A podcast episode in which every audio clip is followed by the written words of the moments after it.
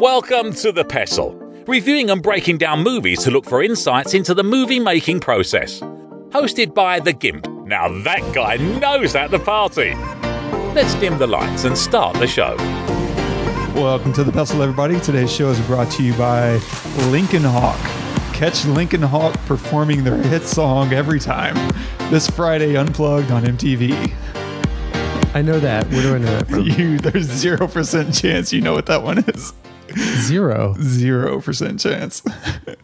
Welcome to the Pestle. I'm Wes, And I'm Todd. and this is the show where we look to, I don't know, dissect a movie and see what it's made of, why it ticks as both filmmakers and producers ish. Uh, you're more a producer. I hate producing. what does a producer do? Oh, uh, everything that a director doesn't. Preferably. yeah. Uh, just um, you know, things. You just make all the the gears turn, and you know, put people together. Make sure everything you know pans out the way it's supposed to. I mean, uh, sometimes you're a location scout, other times you're casting agent, other times you're craft service. It just depends on the level that you're that you're working at. It, it's it's all of those things. Yeah. It was funny before I got into filmmaking, I would hear the term producer and it just was this nebulous, vague thing. Still is. It still is because of everything you just said. It's like Yeah. you could be wearing any number of hats. You know, some producers really just like to be the ones who put the project together. Hey, I found a great script. I think you're the right man to direct it. And I think you should really talk to these people and I'm going to find this great crew. And, and then they just kind of sit back and say, now I'm just your support system. You tell me what you need and I'll get it. Yeah. And then others, I think, probably like to be even more involved and have their hands in every area and they're on set and they're uh, constantly giving feedback and for better or worse, you know, it's one of those weird things about the creative aspect is not unlike a kitchen. It's like that idea of too many chefs in the kitchen. That can be the case, but sometimes you also need, I don't know anything about cooking, but I assume sometimes you need someone that can improvise on the fly and figure out, oh, you know what, tonight this is really working. And certainly in creative circles, you have your team that you get used to working with and they know your shortcomings or the things that you're not as good at that you mm-hmm. don't want to be doing and the things that you are good at and i think a good producer really helps you just stay in the area that you're really good at and know how to kind of distribute some of that weight for you Yeah, definitely. I mean, otherwise it all falls on the director, and it should never. That should never be the case, right? Because that just makes everything worse. Because then it splits your attention as the director from you know being creative and making this this thing that we're all trying to work on or work toward to something else like oh we haven't broke for lunch yet like you know it's been seven hours we should probably eat um, yeah the last thing you Yeah. want is your director thinking about do we have enough extras like Yeah, yeah, exactly. And I mean, as you know, in the producer role, it really depends on the, the level of the project. I mean, you know, my dream is always to you have you still even as the producer you have like people that do other things you know you you find the hair and makeup or the wardrobe person you find the casting agent you find the location scout and the all those people do all those things right? But more often than not, there's no budget for those people, and those are ancillary people. So, um, there, I mean, some most of the time, there's no budget for a producer. Let's be true. honest. Yeah. You know, short of a director, I feel like if you can afford it, bringing a producer on makes everything go so much more smoothly. Which and allows the produce the director to actually do his job better, so the product is, you know, the outcome is actually better. You know, usually. Absolutely. It's one of those things where you don't understand, oh man, what could you possibly do with, you know, a $10 million budget? You would be surprised because those ancillary things are the things that tend to end up on screen much quicker than some of the other things. And by that, I mean like a hair and makeup and a wardrobe person. Suddenly you're putting things directly on screen. How your actor looks is a major part of how your film is going to look mm-hmm. that's it's such a big deal to be able to have someone look at your character from a wardrobe designer perspective and say, "Oh, I'm getting this vibe from the director, the script, the actor," and now the director saying or the the DP, the cinematographer, saying, "I'm seeing this kind of color palette." Okay, well, in that case, you know, giving all these things, the emotion of the script and the character, the way they walk and the way they talk, and the color palette of the DP, I'm going to put all those things together and give them so many options instead of saying, "Hey, actor, just bring what you have from home." Oh god. Yeah, always. always Which still always it's happens. still the case yeah that said that's kind of Yeah, good some of the perspective yeah that we Yeah. that we bring into whenever we do analysis like we have all this behind the camera and in front of the camera experience that it's pretty fun i think to Yeah. kind of dissect things and today we're going to be doing first man Which is a, it's it's good that we actually you know went from like a hair and makeup person into the discussion of this movie because it is a period piece. It's you know uh, in the '60s of the space race and and um, going to the moon. Obviously, obviously a, a set director, a set designer is of the utmost importance here because you the the viewer has to feel like they're in 19 the 1960s everything everybody's wearing, um, how they're acting, everything that you're seeing on screen has to convince you that you're in the 60s. And so it's like that's an example of something where if it was just a director showing up without a hair, makeup, wardrobe person, like you know, it wouldn't it would not have the same feel. You know, at so, all no um, and it, it's so funny. I, I keep going back because I'm a musician. I just always think of like ways to simplify things, right? So, and I've talked about this before. When you're making a, a record, you could literally make it by yourself in your bedroom with a, a laptop, right? And movies are so not like that. I mean, there is short of a like a one-off script that you write for yourself and you set up a camera by in you know on a tripod and like or whatever th- there's just no way to make a film a good film by yourself it is a 100% collaborative effort. Totally totally different from music in that vein. And i've always tried to marry the two somehow. I don't know why i try to but i just really do. And i just can't. There because if you want it done right you ha- you need other people to do it from the director who's somebody who can step outside of what's happening on screen and and see it for the truth that it's supposed to try to convey to the actors who are trying to convey that truth to the to the camera person um, who's trying to capture that truth to the hair and makeup to all of these people that are that are amazing at what they do. That one thing that they do so well um, and and it just brings everything to life. And the more that you're able to incorporate all the all of those people the more different people you're able to incorporate the more real it feels. And the and that's the whole goal right? So i'm not really sure how to marry those two but i just keep trying to do it. It's an incredible yeah. feat. I've always heard it said that it's a miracle any movie gets made.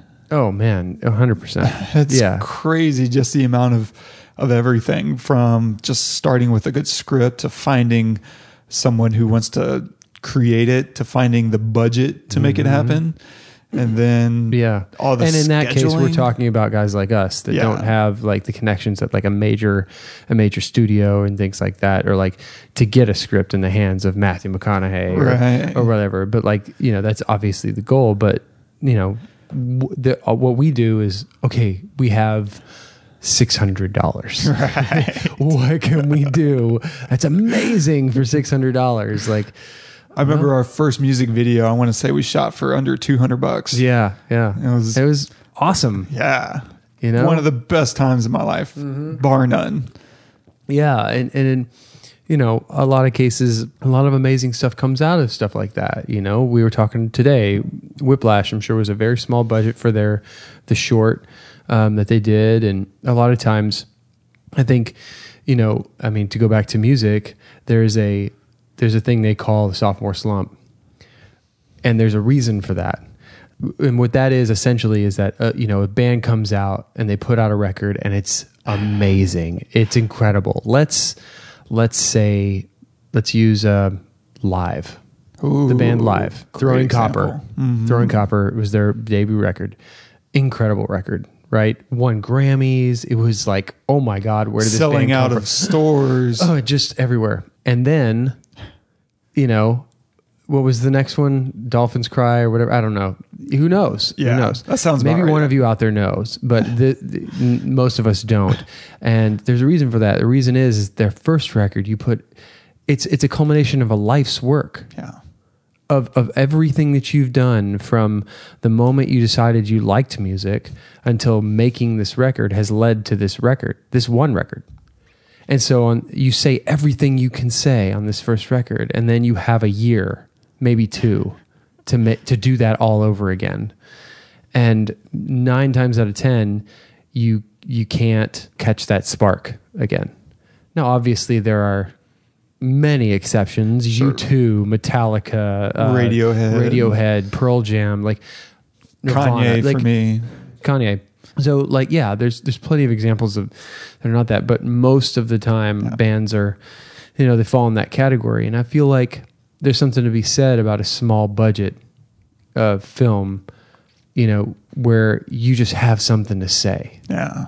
you know and it and you find a way to do it and you have that guerrilla style that guerrilla feel of of i'm just gonna make this fucking happen and damn everything else we're just gonna do this and there's and you can capture that on uh, the film or the the, the card or whatever Yeah, it wax, is, you know, um, and yeah, so there's something to be said about that. I don't know. There really is. Like I that's one of the things that's excited me, not just about First Man, but about the director behind it, Damien Chazelle. Is like you said, Whiplash was such a small film. I mean, it because of the characters in it, it felt bigger than life. But and to just parlay that into La La Land, which obviously just exploded, uh, it was a cultural phenomenon, really. And now First Man, it's just an an encouraging thing for me to watch as a you know wannabe director of feature films to say, oh man, this guy is doing whatever he wants and he's being wildly successful at it. I don't know that you can bottle it up, but God, I want to find out if Yeah, I if it's possible. so if you haven't seen First Man, beware there are spoilers ahead.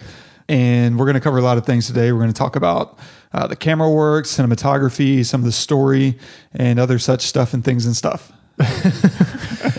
And maybe we'll talk about the difference between camera work and cinematography Maybe, yeah, maybe because I, that's a little unclear. I, yeah, there may not there may not be a difference. I just separated them out Okay. because of whatever reason. Whenever I think of I don't know. Is there? uh, subtly, maybe Yeah, in terms yeah. of I don't know taxonomy. I guess. I guess. Yeah. Camera Camera, work- work, is what you're doing with the camera. Cinematography is what's being captured. yeah, Right. more or less. Yeah, I would say camera work is a subcategory of cinematography. You're Okay. absolutely right Okay. about that. I I broke it out here separately, just maybe just to have have it sound like Um, have I have more things to talk say. about. How about the performances too? Yeah, God, like I only got to see this once, so my notes were very, very limited, uh, which is partly why we buffered out the intro so so well. Oh, I thought we were just talking. we were, and Okay. that was great. Uh, You're proud of that. They don't all have to be an hour. They don't. They Okay. don't. Uh, all right. Well, here's a quick synopsis of the film. Again, if you haven't seen First Man, which most of you probably haven't, many of you probably haven't Yeah. yet, but if you have, have great. If not, pause this, go watch it, come back. A look at the life of the astronaut Neil, Arm, Neil Armstrong and the legendary space mission that led him to become the first man to walk on the moon on July 20th, 1969. Directed by Damien Chazelle, screenplay by Josh Singer, based on the book by James R. Hansen, starring Ryan Gosling as Neil Armstrong, Claire Foy as Janet Armstrong, Jason Clarke as Ed White, Kyle Chandler as Deke. Thank you. Slayton, Olivia Hamilton as Pat White, Shea Whigham as Gus Grissom, and Patrick Fugit as Elliot See. I don't know what space exploration will uncover, but I don't think it'll be exploration just for the sake of exploration. I think it'll be more the fact that it allows us to see things that maybe we should have seen a long time ago, but just haven't been able to until now. Does anyone have anything else? Yeah. Neil, I was sorry to hear about your daughter. I'm sorry, is there a question? Um, What I what I mean is, uh, do you think it will have an effect? I think it would be unreasonable to assume that it wouldn't have some effect. That's such a quiet but strong scene. So for those of you who, who well, if you've seen it, which I'm assuming that you have because you're still listening, uh, obviously his daughter has passed be- from cancer. So, uh, and he was asking him if it is going to affect his training and and his journey. Duh, what a stupid fucking question. I wonder if that was really asked of him. Yeah, I I wonder, I wonder about a lot of that too because that moment and obviously the ending was so pointed not that you have to wonder like was that just liberties being taken like did he just the- yeah with the bracelet, bracelet?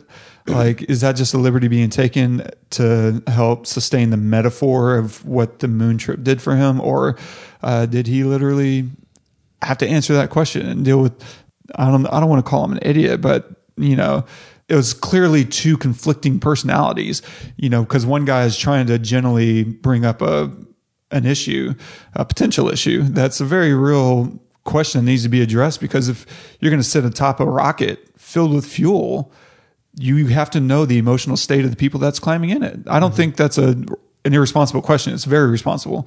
And meanwhile, Neil is clearly trying to demonstrate, you know, he's mastered his emotions and he's a man of facts. Like this, he's an engineer. He's got an engineer's mindset of uh, pure logic and compartmentalization. And he's just trying to say, yeah, it's there. It's an issue. What next? yeah, yeah. I, yeah, I think it's a reasonable question. Just, just asked in a unreasonable way, yeah, yeah, that's fair. phrased unreasonably. Mm-hmm. Totally. What hit you about this movie? I mean, I think we both Oh my god. were really affected. I would say you seemed more affected than I, than I was, even though I really loved this movie. Mm-hmm.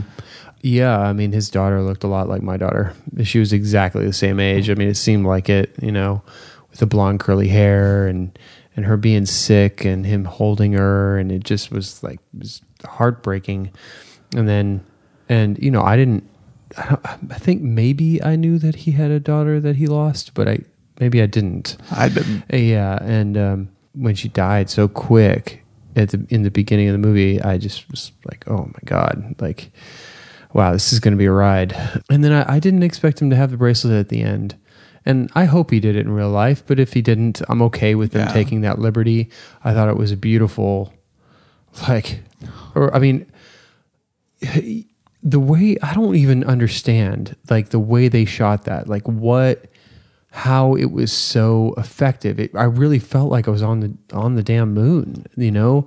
Just the the the stark shots of the starless black sky on, on this white horizon or gray horizon, you know, like where the camera's just locked off for a good 10 seconds. And and just you know the the huge contrast between the the cr- the darkness of the crater that he was standing in front of and the and the the grayness of the actual moon. And then you see the earth in the background. I, I mean it was very uh, I mean I guess the cinematography aspect of this you know plays in it it was just amazing I really felt like I was there and I felt like when he had that that bracelet and he was leaving it there he it was I was feeling what he was feeling it was really really effective. So yeah, for me, it was just it was his daughter that made the movie for me. I mean, it would have been a decent movie without it, but it was a really great movie with it. The emotional pull just Yeah, yeah, yeah, made it everything for you. yeah. I mean, because we all know the story. Mm-hmm. I wasn't expecting him to blow up. Obviously, I knew, Yeah. you know, that he was going to succeed the whole time. But in in cases like that, it's not the actual success. It's the it's the why they're doing it in the first place that actually like Yeah. you know pulls at you. And if he hadn't lost his daughter, you know, you might have been asking whether intrinsically or actually, you know, physically asking why, you know, why does he want to go to the moon? Oh, he just likes the moon. Okay. okay, cool. Everybody likes the moon, sure, but but no, it was like bigger. It was more important. He was trying, you know, for whatever reason, trying to maybe get to her or like extend his reach a little bit farther than anybody else's to try to reach her or to do something that's lasting because you know we don't Yeah.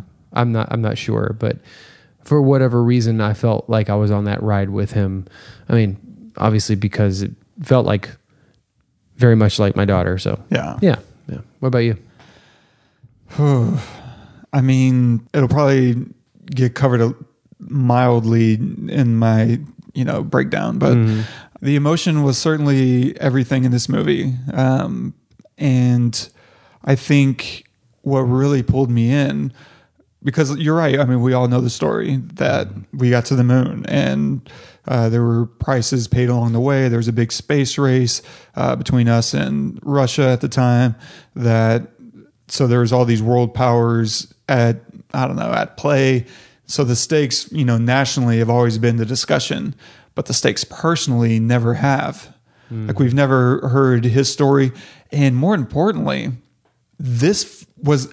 I was thinking about this at the very end when I was like, why I don't remember ever seeing his story or even just a trip to the moon really being told like this. I think the right stuff is probably as close as we get. And even that I feel like is I haven't watched it in forever, so I, I don't really I'm not going to speak to it. But I've I've never felt like we've had this close of a telling of this story. And so that just kind of blew my mind that something so monumental in humanity. It's one of the biggest moments as a race that we've ever accomplished that it hasn't had this kind of treatment before. And what struck me about this film was just the sheer emotional and empathetic quality of it. And I'm not just talking, I'm not even talking at all about what he dealt with with his family and the daughter, although that certainly factors in. But I'm talking more about what it's like to sit inside of one of those rockets that's about to explode underneath oh you. Oh my god yes Like Yes.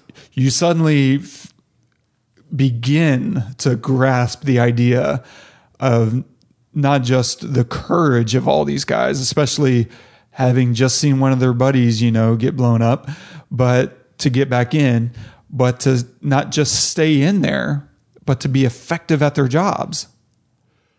Like, and it's it, yeah so that Yeah. in and of itself was what really grabbed me and would not let me go Did you feel claustrophobic in those i when they would get into the into the uh, actual spaceship?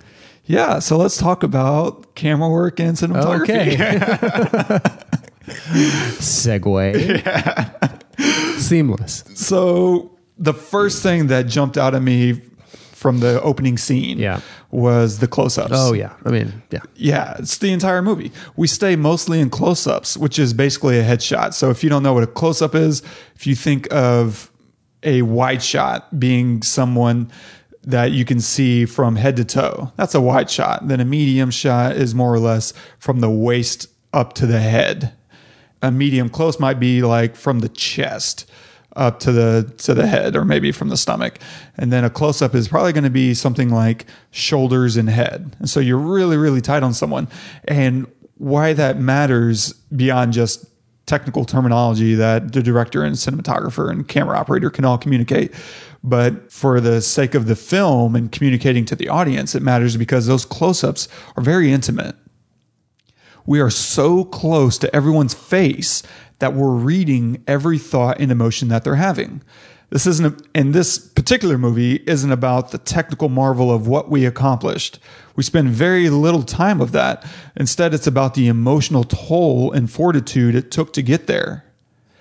We've talked before about the magic of a close up and how you do less, you do less and less and less whenever you're in that kind of close up. And so we're constantly feeling what these characters are feeling. You're you're seeing what Neil Armstrong is dealing with, and you're also seeing how his wife is trying to stay connected with him and and also maintain being poised. It's amazing whenever I think about that that era and it, oh, I can't believe I didn't write this down. But I was thinking it throughout the film that in those days, uh, at least from our perspective, my perspective growing up, you weren't allowed to express your emotions.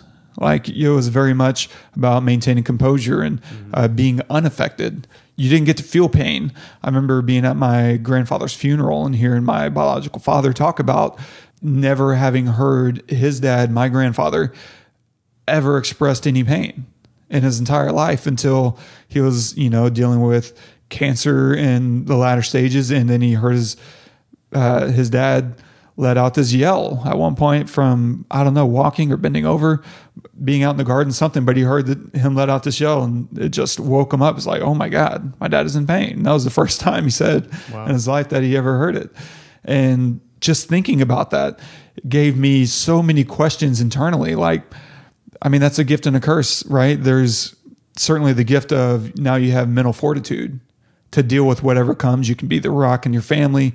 You can stay strong. You can handle adversity probably in, in ways that maybe a lot of people nowadays uh, don't. But on the other hand, you're not dealing with your issues. Yeah. and that was the entire film for for Neil Armstrong was uh, not dealing with his issues, and I'll touch on that here in a, here in a minute. But to your point again about uh, staying close, we do we feel trapped. We're so close, it feels like we're trapped. You could say it's representative of humanity on Earth compared to how much room there is in the universe. There's so much out there that we cannot access yet we're trapped on earth, but we're working to fix that by taking our first step. And so you could say the composition, the framing is kind of a, a, perspective on humanity in the greater universe. This is how much we know. This is how much we have access to. And it's not much, mm-hmm. but we're working on it. Mm-hmm. And I feel like you could easily say that it's visually representing what symbolically is happening in the film and in the greater world and universe. The other thing that struck me was the sheer amount of handheld camera work there was. Like we're God. Yeah. It's almost it almost made me nauseous at the beginning. I think that's the point. Yeah. right? Yeah. That, I think you're absolutely right. Yeah. And we're unstable. That's what being handheld is. And I say handheld and it's literally like the camera sitting on your shoulder. You have like this mount that you have your hands on. And so that's handheld versus something that you're on a tripod or you're on what's called a steady cam that has these gimbals and stabilizers that smooths out the shot for you, or you're on a crane or you're on a dolly. Those are all things that add stability to your shot. Steven Spielberg doesn't like handheld on average. But here, Damien Chazelle chose to go handheld a lot. And I think it's to represent there's emotional turmoil and uncertainty even though Neil is emotionally blank, right, which to you says nothingness, we can still feel the emotional undercurrent through the camera work.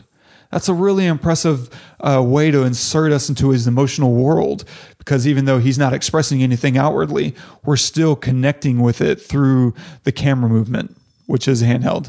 And so by contrast though, this is what was kind of cool to me and I kept kind of waiting for was at times we get these reprieves from the handheld shaky camera work when they get into space. It's suddenly calm and steady. And I think that could be a statement of Neil's pull into space or where he feels closest to his daughter. Hmm and suddenly emotionally he feels a little bit more at peace and calmer um, when when he has these beautiful moments like on the moon or Yeah. in the capsule. I, I love I love that they did this too because like most most uh, like rocket ship style movies where they go to space and stuff you have a lot of wides to give you this grand feeling this like large scale you know like the, the, just like this just massive feeling right? Where in reality like in this case when the, the camera is actually in the the spaceship with them you and and it shows the doors closing latch close latch and then you don't go outside again. Uh, and and you are like in their face. You're not you know there might be one shot of you in like the third person on the left seat and you're seeing the two people next to you but you're like right there next to them. And then it'll cut to like right in in one of their faces. And it just makes you it makes you feel like how they felt small you know like yes you're getting this gigantic huge thing but you never really see it in that in that mm-hmm. scope if you're one of those people in the actual rocket. The scope you see is very small. You have a thousand switches in front of you. You have a tiny window and and metal everywhere, and you're trapped.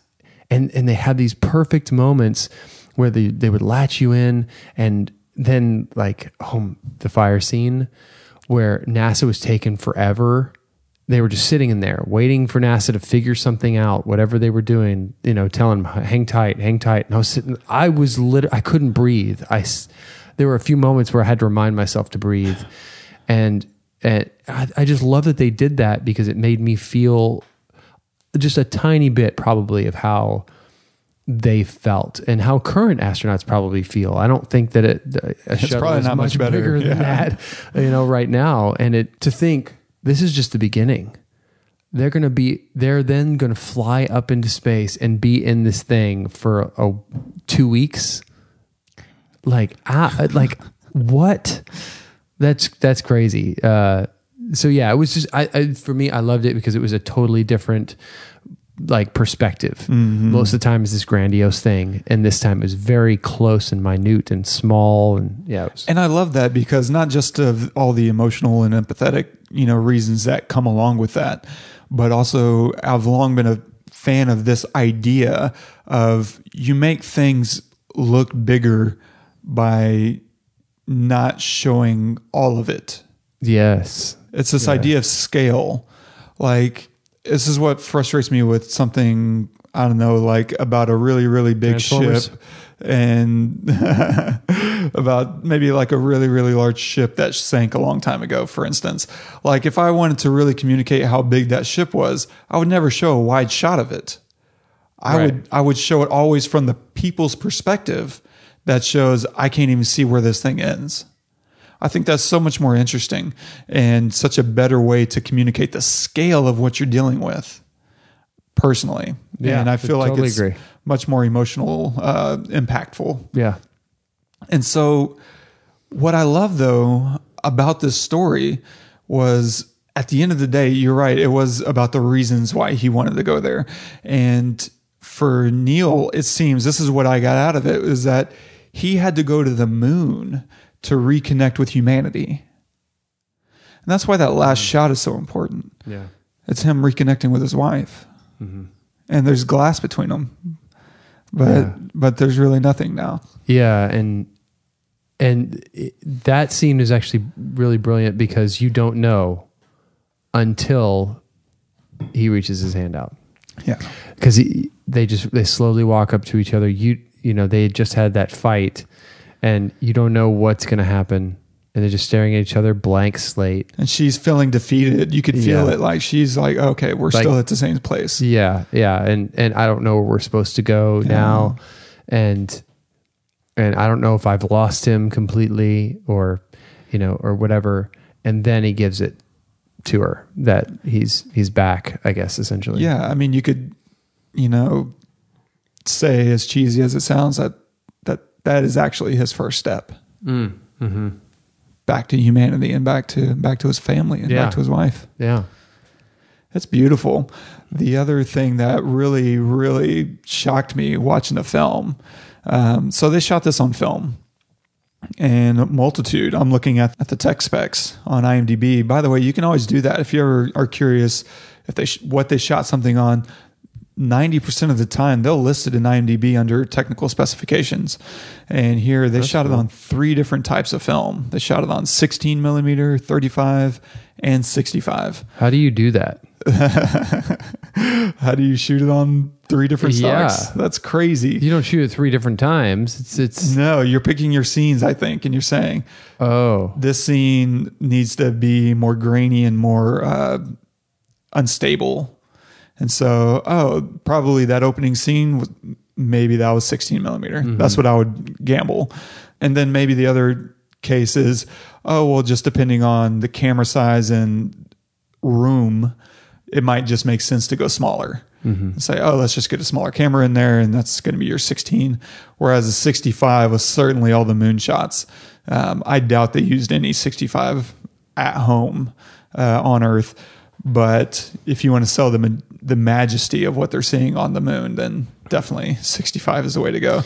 And that, God, man, I keep thinking about that pan shot when they're on the moon and they just kind of pan over to Oh, yeah. reveal the uh, the the ship. Yeah. It's like, It's how did they do I it? I don't know. I it was it's just so beautiful and just you you brought up the opening shot or the opening scene. Um, if we could talk about that for just a second, because you know they say the uh, the first scene and the last scene are the most important of a movie, right? Yeah. and that's true because it's it's how you're going to set up the, what your what your viewers are going to see for the rest of the hour and a half, two hours, and it's what you're going to leave them with. They're two very stark differences in how it starts and how it ends. The the, the start sets up the the whole shaky. It's chaotic. It's chaotic. It's super close up. You don't know what the fuck is happening like half the time, and I found myself wanting out Yeah, of that totally. ship. You know, like I just wanted him to like pull the cord and and you know eject so that I could have a reprieve. Mm-hmm. Not necessarily even him, just me. You know, so that was an amazing setup for the rest of the film. I'm like, okay, this is this is going to be a ride. If it's good, this is going to be a ride. Or that was just really annoying. Yeah, exactly. mean? Because I found myself starting to check out a little bit in Yeah. that process. And I was like, okay, I don't care about any of this. If he dies right now, I literally do not care. Yeah. Like, Yeah. cool, nice knowing you. Yeah. And then, of course, you know, all the stuff with the family starts to happen. But continue your point. I sound like you were heading. Oh yeah, yeah. D- Just um, I I loved the start, the the change from the beginning to the end because he's a totally different person at the end. You know, at the beginning, he he his daughter hadn't passed yet. He hadn't been to the moon. He hadn't gone through all that training. He hadn't moved this family. He hadn't had that the fight with his wife. He hadn't lost himself and found himself again. So the last shot is totally different. The last shot is a I think it's a two shot of both of them. So uh, it's not necessarily a wide, but it's definitely at least a medium, and and uh, it's stable Yeah. on sticks yeah. That's such a great and point. calm. man. You know, like it's and then cut to black. It it was just a really good, you know, like come to to fruition. Yeah, it's the perfect feeling. arc. Like, Yeah. this is the emotional journey of this character. And I think you said it absolutely perfectly. I Hmm. don't have anything to add. Well, and then you know, you remember at when it ended, I said, "Oh, that ended quick." Yeah. and I think it was just because I w- I was so used to all the craziness. Yeah. And then all of a sudden you get this one little reprieve and I just want to bask in it for a little bit, you know, because like, oh, oh sticks. Oh, thank God. but then that they just give you that a little bit because obviously life, Yeah. you know, it's like this. It's like a roller coaster. So sometimes you're going to be on sticks and other times you're going to be handheld and it's just, you know, what it is even after you've been to the moon Yeah. but yeah, it was. The, I just wanted to point out that opening scene was was like really good setup, and what they left you with was really good too. Excellent, Yeah. excellent point. Uh, the thing that really surprised me, though, with some of their shot selections Hmm. Was there are so many soft focus shots. It's a really amazing thing to Oh, me. yeah. Because it's a pretty, I assume, a pretty big budget. I'll look it up here in a minute. But this is a big budget film with big budget actors telling a big budget story. And this is not normally the kind of thing you'll find out of focus shots on. Yeah, whenever I say soft focus, that just means out of focus. And so mm-hmm. it's just not quite tack sharp. And there are tons and tons of these shots. And I don't think they went in with the intention of doing that. It's just one of those things that, for instance, when Neil says to Ed that he could use a beer, and that's his attempt at finally kind of reaching out to somebody. And of course, not much longer after that, Ed dies. And so the one person he was finally connecting with uh, is no longer. But in that moment, that's a really important moment. And what I love about that shot is it's really soft on Neil on Ryan Gosling, and it's out of slightly out of focus. But they chose it anyway because the performance ruled. I don't know what their other options were, but they liked that shot the best because of I would guess that that wasn't the only shot they got of that. Yeah. Normally there's this idea when you're on set, oh, did you like that shot? Yeah, it was really good. Do you want to move on? No. One more for safety. Mm-hmm. and so that's a best practice. And maybe Damien Chazelle is just this crazy kooky guy where he's like, nope, we got it in one, I'm doing it. And that happens sometimes where there's shots that are soft because the director was really happy with the performance. And that's what really matters. And so no matter how you slice it, performance rules, whether it was on the day they said, we don't need another shot because that was the performance I wanted. And, or you get into post and you said, yeah, we have all these other options and they're all sharp, but I think this is the the shot that really sells the performance and what this character's dealing with. And so he chose the better performance no matter what the case is. And I love that because so many other directors or cinematographers will will choose a shot based on its technical quality instead of the emotional quality. And at the end of the day, you have to remember you're telling a story. And it's the emotional quality that should really count for more than anything. And unless, I mean, it's just better be something that is actually ruining the emotion of the moment. Like there's a weird background extra who's like giving you the bird. Boom pole. yeah. Or Yeah. a boom pole, something that actually ruins the moment. Yeah. But if, if that's not the case, then I'm a really big fan of screw continuity, Mm-hmm. screw some of the technical qualities. Give me the better performance. That's what the audience is going to remember. Yeah. And if they're not, then they're probably not the right audience for you. Yeah. right. They probably wouldn't like it even if you put in the other one. That's yeah. I think that's right. The other thing that I we we touched on a little as we were walking out of the theater uh, was the sound design. Oh, yeah. Man, we go from that opening se- sequence of him getting into the stratosphere and then coming back down. And there's, I don't know what happened between these two scenes, if anything at all, but suddenly there's just this loud clicking click, click, click, click, click, click, click. And it's the sound of the casket of his daughter, Karen, being lowered into the ground. And that's the only noise that's banging throughout the theater. Man, is it driving home the importance of what just happened Yeah. uh, through that little story they tell of his daughter, how, how she's sick and she can't go out anymore, and blah blah blah. And suddenly, oh wait, what? Oh God, because you're it's kind- so fast. so fast. And you're just rooting for her. You're like, okay, well, what's going to happen? Is she going to get better? And they answer that so fast before Yeah. you really even understand the gravity of what they're dealing with. Yeah. And that's just great sound design that's aimed for just an emotional punch mm. that's going to last for the entire movie. Yeah. And it has to. Yeah. And so they they use the sound design not not just as another way to add to, but almost as a way to convey mm-hmm. everything that's happening. Uh, because he's not, you're not going to get it from Neil. Oh yeah. No. No. He's not gonna give it flat. to you. Yeah. Totally. he's withdrawn, he's cocooned. And then, you know, fast forward later into the film, uh, as we're experiencing them sitting, and we touched on this a little while ago, but like the submarine like metal pressurizing of the tube and the groaning of all the metal, and you're feeling the bolts settling in. And it's just, it's gut wrenching on its own. You're beginning to finally understand what it meant for those guys to climb into a rocket. Yeah. And like you said earlier, you you see them bolt the door closed from the inside. Yeah. You're like, oh, everyone here is committed. yeah, absolutely, absolutely. And uh, another aspect about that, that, like, there are a lot of little subtle things that they convey.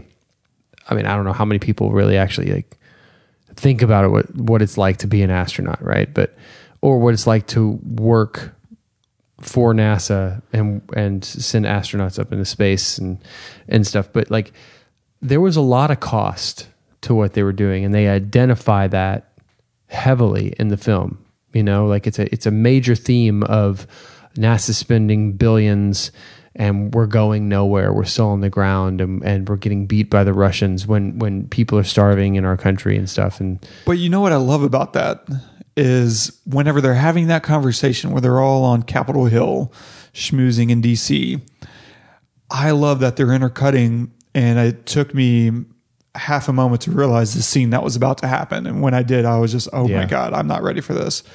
Is the explosion and fire that killed Gus Grissom and Ed and three astronauts that were waiting to do something amazing and they all die and they're intercutting that and it goes going right back to sound design we experience what they experience the locking the click the fire and it's so loud and it's so personal and then that explosion and we just sit from the outside watching the the metal dent and try to uh, explode out and we just sit on that for several several seconds before cutting back to Capitol Hill and all the discussion about the money being spent. And they undercut all of that by the phone call. Mm-hmm.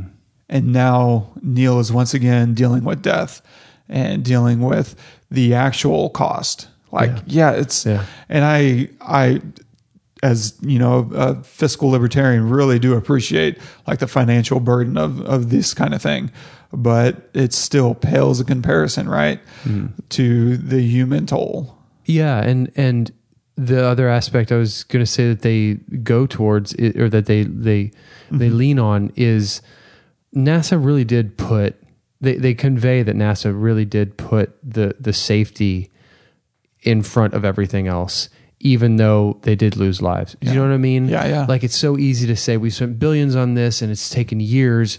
We're doing it, and not necessarily to say that we don't care if people die, but just just to to it's it's easy for this movie to not focus on to not uh, convey that they cared. Yeah. You know what I mean? That Yeah. that that would just that's just an ancillary addition that they didn't have to to convey. But they really did. I mean, the the director, I forgot his name, but he's in everything. The NASA director. Oh, yeah. You know who I'm talking Yeah. about. Really did care about everybody. And when Gus and then those guys died, it was gut wrenching for him and for NASA and and it was obviously very effective and They um, lost one of their boys. It wasn't. yeah, and the movie didn't have that. What they didn't have to convey that, but it was very important that they did, and I'm I'm glad that they did because I actually, when you're telling a story like this, I feel like you have to lean on a bunch of different things, where an, a different type of movie doesn't necessarily need to. So like this movie, like I said in the beginning, you know he's going to succeed. You know who he is. Uh, a lot of people probably know all the story, the story, all the other details about Gus dying and, and Yeah. all that stuff. They probably know all about that stuff. Um, so you have to lean on other things. You have to lean on, you know, the fact that the that um, citizens were were upset because of all the money. The the fact that that like I just said that NASA actually cares about these people that they they put safety in front of everything, but they still lost lives, but they still pushed forward. You know, like all of the, um, on Neil losing his daughter, his why, his wife wrestling with him and he him wrestling with telling his sons that he might not come home like all of these things have to be webbed into the story for a story that most people know because they don't those are things that they don't know Yeah. you know and i think that they did the writing was really brilliant in this case and they they really knocked that home Yeah, I was really surprised actually when whenever I got home last night, uh, looked up that screenplay writer just because I was like, man, who is this guy? Uh, Josh Singer, as you said at the beginning. oh yeah and he's written. He wrote, uh, yeah, he wrote Spotlight, Oh, yeah. which we covered recently. Uh, he wrote The Post, which I was a big fan of, and he's got a ton of other writing credits like Fringe, which is a TV show I really enjoyed, Lie Mm-hmm. to Me, which I really enjoyed, and so and The West Wing. Oh God, yeah. So he's got some pretty good bona fides, uh, and clearly he's coming into his own as he just keeps writing these monster films. Uh, and yeah wow yeah, it's an emotional intelligence though of understanding where is the real story and what's what's gonna to your point, what's gonna surprise the audience. yeah yeah that's what i'm getting at yeah Because how do you do that with such a famous moment? Yeah, I mean, you have to you have to teach the audience something that they didn't really know before. Yeah. You know, but in a way that's that's you know compelling and convicting instead of just telling you this is what happened, like making you feel it. Yeah, All of those things. And I feel like this film really, really did that. Um, I, it stuck with me, uh, you know, the rest of the night into today, and uh, yeah, I thought it was it's definitely worth the price of admission for sure. Absolutely. So the budget on this, by the way, fifty nine million. So it's not a crazy, crazy budget. Yeah. I mean, pretty healthy budget for someone who's making his third movie, Yeah, d- true, true. but still like not by Hollywood standards, not outrageous. Yeah, I mean, I love the way that he did it. Yeah. I mean, just you know, close ups ninety percent of the time makes you. I mean, you are in it. Yeah. you can't get out. Uh, I mean, it's almost exhausting. Yeah. Oh, absolutely. You know. Absolutely. Yeah, I felt my. I mean, my eyes were just. And we were. Granted, we were sitting in the front row for this whole thing, so. uh, normally, I'm totally fine with that. In this case, it was a little much. Yeah. Same. I was like, man, am I going to have to get up and go back? Yeah. But I Row adjusted, three. I guess. I, I, suggest row three. To anybody out there, if you haven't actually seen it yet, why are you listening to this? But yeah. Third row. And so that pretty much does it for me, man. Mm-hmm. Yeah. What would you give it? Uh, man, I wrestled with this. I'm probably between a seven and an eight. Oh, okay. Yeah. Like, I really, really do like it. Um, it's probably not something I'll watch again. I doubt. I mean, maybe I'll study it, but it's not something that I just want to pick up and hang out in this world again. Maybe scenes. Yeah. I think scenes like the, the fire scene in the, in Yeah. the rocket and a few Yeah. others.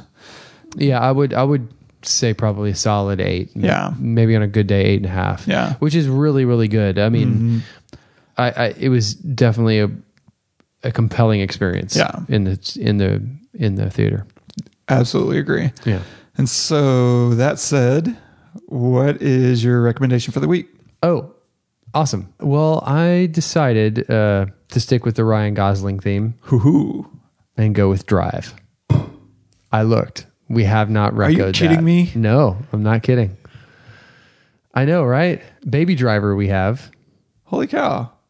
Well, there you go. There you go. I know. It's hard to believe that we have not recommended It's that. crazy because I've just been sitting around recently thinking, at what point are we going to cover Drive? Like it's been in my head the last Let's two or three weeks. Let's we'll put it on the docket. pick your pick them up.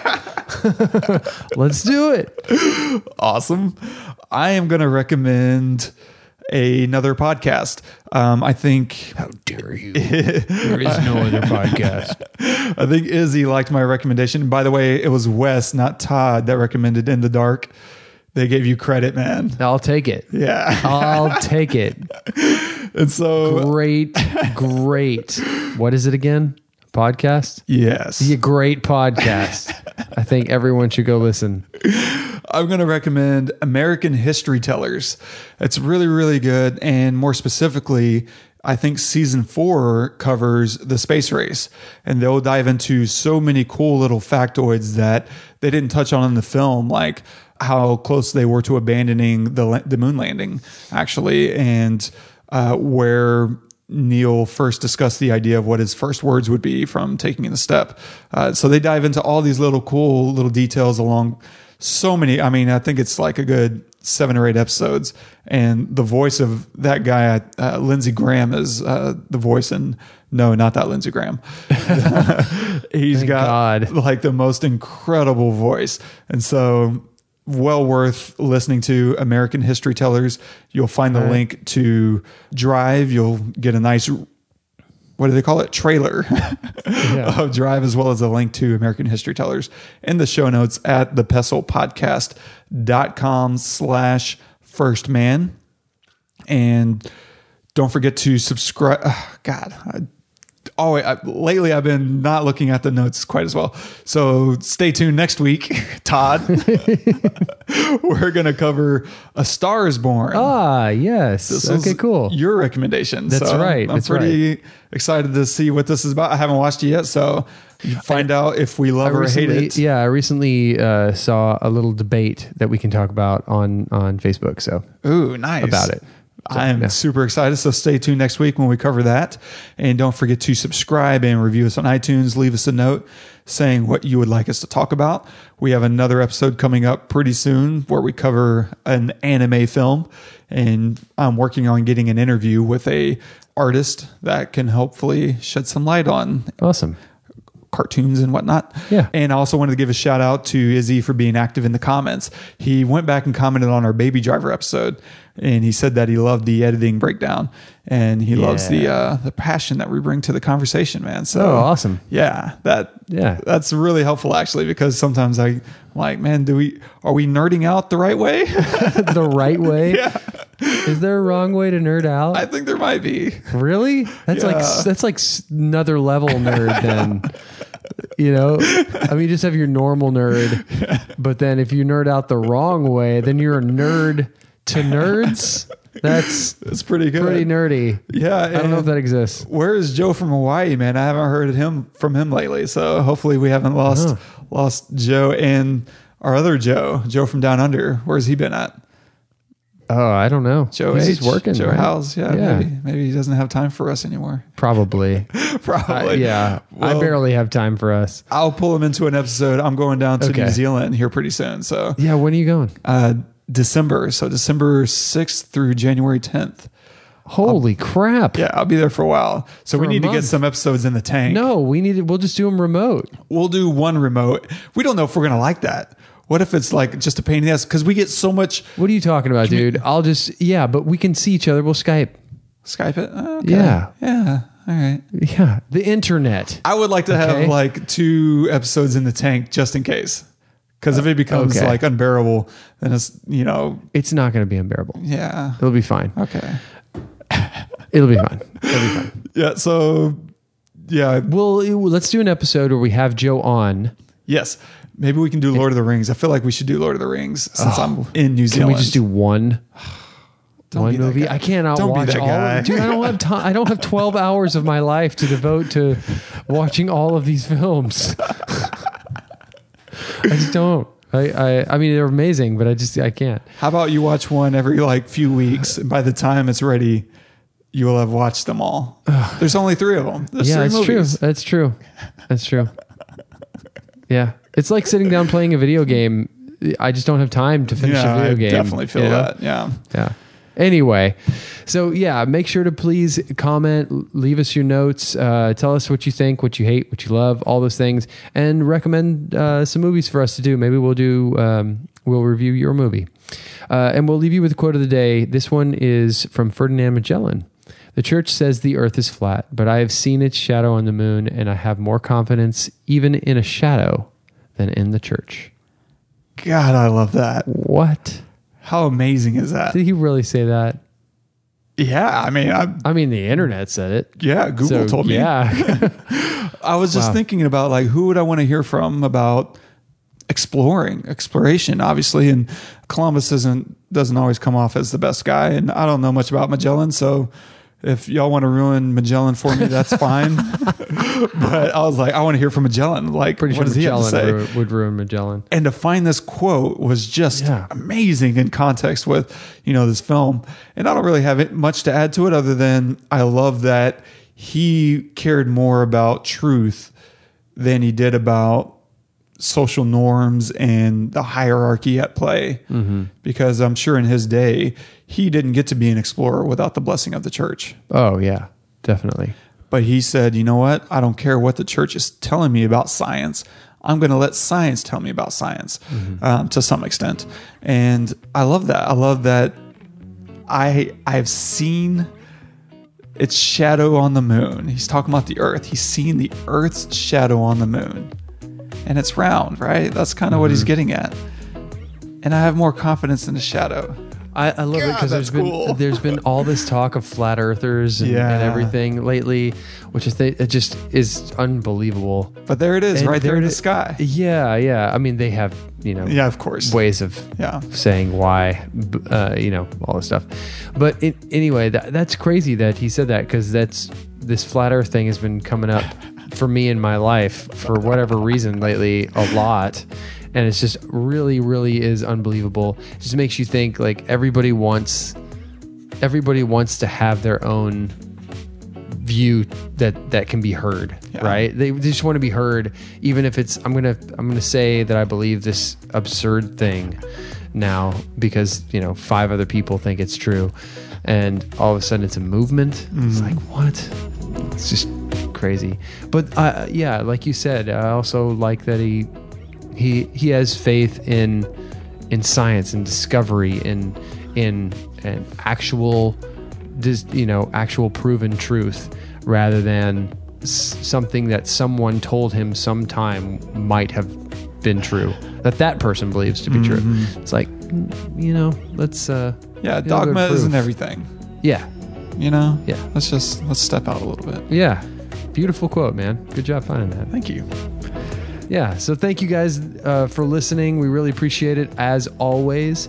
Uh, so make sure to join us next time. We'll do a star is born. Go see it. It's in the it's in theaters right now. Uh, until then i'm todd. I'm Wes. go watch the movies